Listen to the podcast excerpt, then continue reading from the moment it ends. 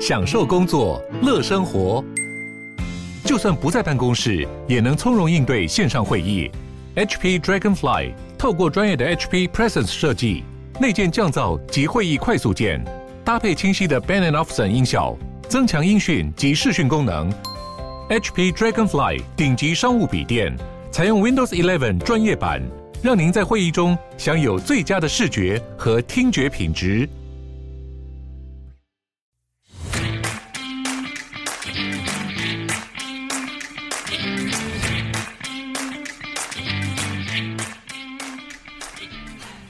欢迎收听《小朋友学投资之不如小周记》。小周记内容皆为免费公开资讯，并无任何分析、推荐市场之意。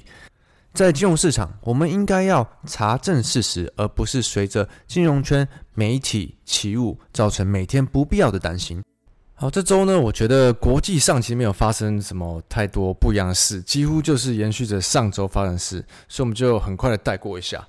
先从能源价格开始啊，这周原油是上涨的。那主要是上周我们知道跌，是因为很大一个原因是上海因为疫情封城嘛。那因为是上海是有个两千五百万人口的大城市，所以 IEA 就下降了今年石油的需求，因为用油大的家跟城市在封城。那这周因为上海解禁了，所以我们就看到石油上涨了。但同时间我们看到 OPEC 在这周是有发出一个月报，他们也下修了二零二二年石油需求的预期成长五十万桶。那主要是反映说 OPEC 它下调这个二零二二年经济的前景，因为不只是乌俄战争导致各种原油上涨、通膨，所以 OPEC 下调这个经济前景好像也不是很令人意外。同时间呢，我们看到上周有提到这个欧洲在吵说要进俄国的天然气，可是一直都没有发生，就像是之前一直在吵要进原油，可是都没有发生的时候。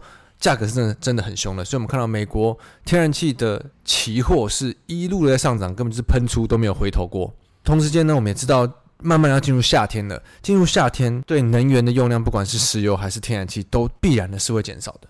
说到个题外话一下，每次只要提到金融相关的看法，尤其是讲到之后有可能会怎么样，而你又觉得有可能会发生什么事，我觉得这些真的都是个人看法，但是永远就会有人来批评你说。你这个看错了，他们不可能这样啊！是你不懂，这些人真没水准。我觉得真的不要让自己成为这种人哦，因为自己知道自己在做什么，方向对还是错，该怎么去操作，我觉得就最重要的。花时间精力去讲别人对不对、错不错，这些其实说穿了都只有酸民会会做这些事。那没关系，反正小周记本来就是。记录这周发生什么事的，所以我觉得也没有什么好讨论看法对不对、错不错的。回归正题哦，我们接下来再看到指数的部分哦。指数这周一样，跟上周最主要还是在反映 FED 要怎么升息的事。我相信这个大家已经听到腻了，因为我们从年初就讲，今年一整年就会在炒这个事。上次三月在炒要不要升息两码。到这次再炒五月要不要升息两码，或者是六月、七月是不是都要升息两码？导致科技指数、纳斯达克、费城半导体 s a c s 还是格外的疲弱。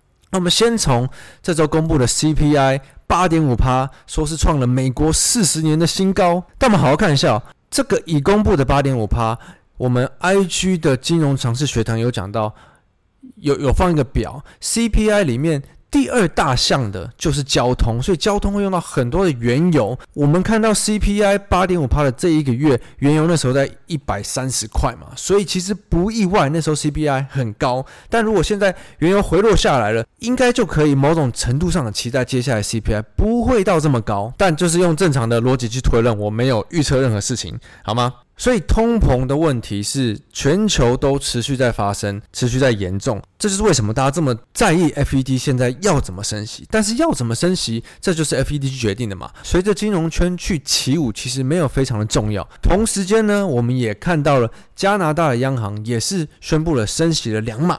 然后，欧洲的央行也宣布，他们在第三季会结束 QE，强调在购债结束后会逐渐的升息。所以，打击通膨，央行升息已经成为了一个国际共识的政策了嘛。主要很大原因还是因为乌俄战争的关系，造成全世界原物料飙涨，加速了这个通膨的严重性。但是如果打击通膨，升息成为了国际政策，这代表未来原物料迟早会下跌，是成为必然的事。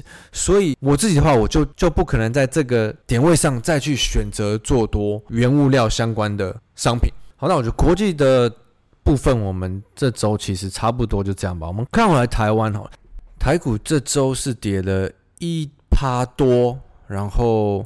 量缩大约平均的一天量在两千七百五十亿左右的，所以其实以指数来讲没有跌很多，可是对很多人来讲，感觉好像是行情非常的不好。